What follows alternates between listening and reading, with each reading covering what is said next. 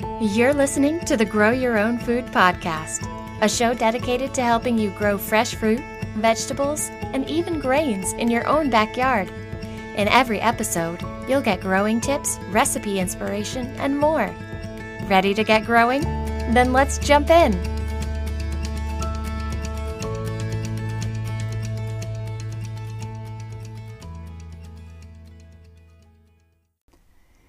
Everybody, welcome to episode 55 of the Grow Your Own Food podcast. I'm your host, Shauna Smith, and today we are going to be talking about the basics of succession planting. Succession planting is something that I did not start out doing when I first started gardening um, because I kind of thought about my garden like I think about my living room, right? Like you put your furniture there and then it stays there and it doesn't move. And I kind of thought about my garden in the same way. I put the vegetables there, I grow them, and then that's it for the year. But you can actually make use of your space so much more than that if you know the secrets of succession planting, which I'm going to be going over today. So, that is what is on deck for today's episode, but first, a word from our sponsor. So, in temperate zones where there is a distinguishable difference between spring, summer, and fall, there's often enough time to plant one crop, let it mature, remove it, and plant another crop. This is especially true in places like the Midwest where you don't live, you know, super far north and so you have a really short growing season. Those of us who have a really long growing season of let's say 6 months should definitely be making use of succession planting because it just allows you to get the most out of your available space during the growing season. So you have all that time, you have that space. Why waste that space once your crop matures, right? The basic way to think about succession planting is growing conditions and or fast maturity rate of the plants that you're trying to grow. Things that like cool weather, generally, like I said, if you have a long growing season and you live in a temperate zone, can be grown twice a year. In spring and in fall, right? So kind of when we have those that cool weather that starts to kick in. Obviously, it's not cool all spring and it's not cool all fall, but there is that cool weather that gives a little bit of relief either at the beginning of the plant's maturity cycle or at the end of the plant's maturity cycle. For example, broccoli can be planted in March to mature in late May or early June, and then it can be planted again in late July or early August to mature in late September or early October. Because it typically takes about 90 days, so about three months to mature. So that's kind of the way to think of it for like cool weather crops. On the other hand, you have fast growing warm weather crops like corn or dry beans or green beans that can also be planted twice in, in one growing season. So, corn or beans planted in May are going to be ready to harvest in late July, and then those same crops can be planted in mid July to be harvested in late September or early October in sort of a different spot in your garden where you've pulled something else out.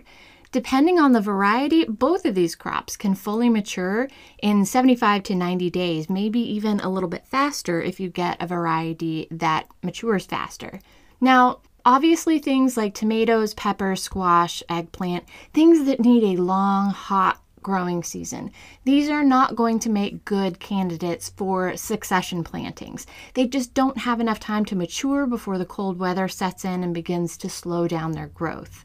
There's another really cool side to succession planting, though, and I think of it as like strategic succession planting for the purposes of sort of soil maintenance. Certain crops take more out of the soil than others. Broccoli, for example, while broccoli can be planted twice a year, it takes a lot out of the soil, especially nitrogen. It is a heavy feeder. So, like everything in the brassica family broccoli, cauliflower, cabbage, all those kind of really sulfury smelling, cabbagey smelling really dense, big, huge plants. They grow really quickly and they create large plants that yield really dense, nutritious produce. So they shouldn't be succession planted in the same bed season after season or even year after year because they're just going to take too much out of the soil every year and it's going to be hard to maintain the nitrogen level, maintain the nutrient level in general in that area if you keep planting them in the same place. Then you have other crops, like any plant in the legume family, like dry beans, peas, green beans, edamame. They form a symbiotic relationship with a beneficial bacteria called rhizobia that create these nodes on, on the roots that have a special enzyme that process atmospheric nitrogen into nitrates, into a form that plants can use. So because legumes kind of tend to put into the soil rather than take out of the soil, they're a really great crop to plant after heavy feeders like broccoli. It won't need a whole lot from the soil. So that's why in March, I plant broccoli in one bed, and then after I harvest the broccoli, I remove the plants and sow kidney beans, a nitrogen fixing legume. So even though I've used a ton of nitrogen in my garden bed to grow my broccoli in spring, I'm able to start building it back up in summer by sowing beans right after that. As a result, I'm able to get two crops out of the same bed space while still keeping the soil healthy. By strategically succession planting legumes after heavy feeders or light feeders after heavy feeders in this way, you can kind of help maintain or even sometimes build up the nitrogen stores in the soil every year. You just have to make sure that you leave the roots and those nitrogen filled rhizobia on the roots of the legumes, especially in the soil by cutting the plants off at soil level instead of pulling them out by the roots. Over time, those roots will break down and decompose, making the nitrogen available to the next plant that comes along. And honestly, this should go for pretty much any plant, not just legumes. So if we think about the roots of a plant as like a pantry. They store extra energy for when, you know, the plant is not able to get a whole lot of energy elsewhere. So, like maybe it's cloudy for several days in a row. Maybe the soil isn't as nutrient dense as it should be, or it's running low. The plant can kind of call on those reserves in the roots and use those roots to maintain its growth or fruiting or what have you if you pull those plants out by the roots, you're taking all that potential energy out of the soil and throwing it out. Throwing it away, honestly, if you throw your garden waste into lawn waste bags and you and you don't compost. If you do compost, yeah, technically, you know, those those roots are getting composted down into, you know, organic material that your plants are then going to utilize. But you can just as easily just cut the plants off at the soil level, leave the roots in the soil, all the roots of every plant, and you know, over the next few seasons, they will break down and just add to the nutrient levels of the soil. Now, this won't be enough nitrogen to get the plants through the entirety of the next year. When I talk about building up the nitrogen levels in the soil or building up the soil, I mean, it's not like you're going to be able to do so much of that just by growing peas after broccoli that you'll never have to fertilize, you know, your plants that you plant in that bed next year. You will still have to fertilize a bit during flowering and fruiting, but you are ensuring a nitrogen store in the soil so that any seeds or seedlings you plant there in the next spring will have plenty to get started with and they'll be getting off to a good start. So let's talk about some more examples of succession planting. I talked about, you know, planting broccoli in March and then pulling that out and planting like a, a nitrogen fixer, like a like a dry bean, like um, kidney beans. Here are like several more examples of things that you can do for succession planting. You can grow garlic and onions in one bed to be harvested in mid to late July. You know, whether you plant your Typically, I plant my garlic in fall, like in October, November, and then I plant my onions in March or April, but both of them are ready to be harvested generally late June, early to mid July. Since root crops aren't really big, heavy feeders, after you take them out, you can plant a heavy feeder like Brussels sprouts, broccoli, cauliflower, etc. in July, their seedlings in July to harvest in fall slash winter because mature Brussels sprout, broccoli, cauliflower, brassica plants, in short, they can handle, you know, a little bit of chilly weather. Brussels sprouts especially, they can get snow on them and they're said to even taste better once there have been a few light freezes. Another thing you can do, you can sow leafy greens in March, so like spinach, kale, Swiss chard, harvest throughout the spring, and then pull after the greens go to seed in, say, early to mid June. Then, after that, you can succession plant carrots to be harvested in December or November if you want to harvest a little bit early. Carrots are often sweeter when grown in cold weather. I've tried it myself and it's true. And honestly, you can plant carrots, I would say, up to July um, and, and have them be able to be harvested, you know, before it gets really, really freezing in, in a lot of different places here in the US and in the UK, and I would imagine in Australia as well where a lot of my listeners come from. Leafy greens, you know, they are also light feeders, so following a light feeder up with another light feeder, such as a root crop, perfectly fine. It's not going to exhaust the soil to an exorbitant amount. You can plant potatoes in March, as another example, harvest them in July, and then transplant a brassica like broccoli or cauliflower. You can sow peas in late March or early April, harvest them through late May and early June, and then succession plant with a heavy feeder like corn in July, which will be harvested in the fall, like in September or October. Especially if you want to grow something like popcorn or ornamental corn like that glass gem corn that's really pretty that you you know a lot of people like to put on like their front doorstep or around their mailbox to decorate around halloween. That is a really really good crop to succession plant. So like i said you planted in july it's ready in october for decorating. Perfect. You can sow carrots in late march or early april harvest them generally mm, late June, early July, and then follow up with succession planting leafy greens or dry beans. So, kind of like the reverse of what I just talked about. Or you can honestly follow up, you know, like also, like I said earlier, you can follow up any root crop with a heavy feeder like a brassica, you know, broccoli, cauliflower.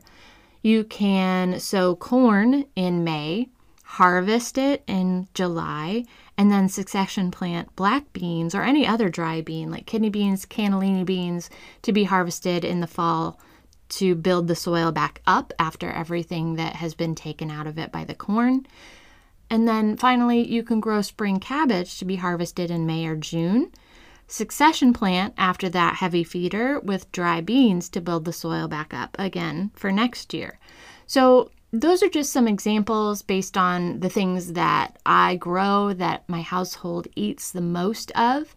Pretty much, if you can do one, you can do the reverse of that same thing later in the year or in a different bed. Now, on the sister post for this blog, it's really interesting. I use a really cool tool, a garden layout tool from the Farmer's Almanac. It's called the Garden Planner, and I think it's about $20 a year to subscribe to. It is invaluable to me. I cannot tell you I touch it probably every month because I'm constantly, you know, something doesn't go quite right, or I'm fiddling with the layout a little bit, or seeing if I can squeeze another flower or another few more onions here. It's really, really wonderful for companion planting, general, you know, garden layout, figuring out how many of each plant you can grow in a certain space. I absolutely love it. I'm not getting paid by them to tell you about it. It's not like I I get any sort of money for telling you about it. That is how much I believe in it. That is how much I personally use it and I love it. I would 100% recommend it. And you can kind of get a look at what it looks like in the sister post for this podcast episode because in the sister post for this podcast episode, I have a month to month sort of layout view of my garden beds. So you can kind of see how I rotate different crops and how I succession plant different crops after one another.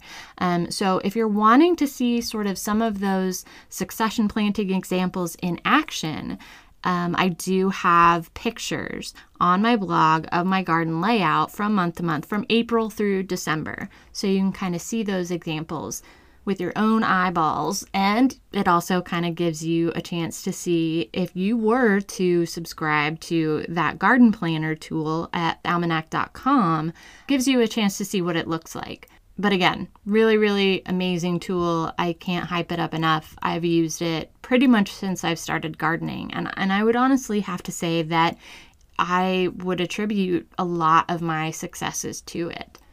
So, that is it for this episode about succession gardening. I want to give a shout out to a listener who left a very kind review recently. Um, they said they can't wait for the podcast every week. They listen to it while biking to work, and they are a garden teacher, and it gets them pumped up to work in the garden all day with kids. And I cannot tell you how much I love that. It made me smile so big. Not just, you know, that you look forward to listening to it every week. Of course, I love that, but I love that it gets you pumped up to work with kids and teach them in the garden. That is so amazing. That I mean, if I could be teaching kids in a garden, ugh, I would do that all day long for the rest of my life. I honestly could probably do that. Maybe I'll look into how to go about doing that because that sounds like my dream job. Anyway, thank you so much for those kind words. It makes me so happy to, you know, hear that it provides you with so much um, inspiration and enthusiasm to go about your day in your job. So, Thank you for that. If you haven't already, I really, really would appreciate it if you um, head on over to your podcatcher of choice and just take a second to review the podcast. Alternatively, if you don't want to do that, if you have someone in your life, like a friend or a family member who is into gardening, it would be much appreciated if you recommended the podcast that way. Again, what that does is just help other people find the podcast and help them know that it's worth listening to and that they're going to learn from it and that they're going to enjoy it. And then obviously, I appreciate it so very much, and it lets me know that I'm telling you guys things you want to hear about. So, in our next episode, I am going to be talking about when to harvest garlic. There's a lot of conflicting advice out there, actually, or at least there was when I first started gardening. I have finally figured out when you should harvest garlic. So, we're going to be talking about that in the next episode. Hopefully, it's not too late. Hopefully, your garlic is still in the ground. My garlic was actually ready a decent amount earlier than it usually is this year. It may have something to do with the lack of rainfall. We need rain in a bad way where I'm at, but I'm going to be telling you all about that and I will also have a video after I post that podcast episode. I will have a video up on my Instagram about how to braid your garlic for storage. So if you don't follow me on Instagram, you can follow me at Bee and Basil, no underscore, nothing like that, just Bee and Basil. And I will be sharing that video on how to braid your garlic for storage after I post that podcast episode about harvesting garlic. So, thank you so very much again for listening. I really appreciate every single one of you, and I'll talk to you guys in the next episode. Thanks for listening to the Grow Your Own Food podcast. Visit beeandbasil.com for helpful how to articles, images, and recipes.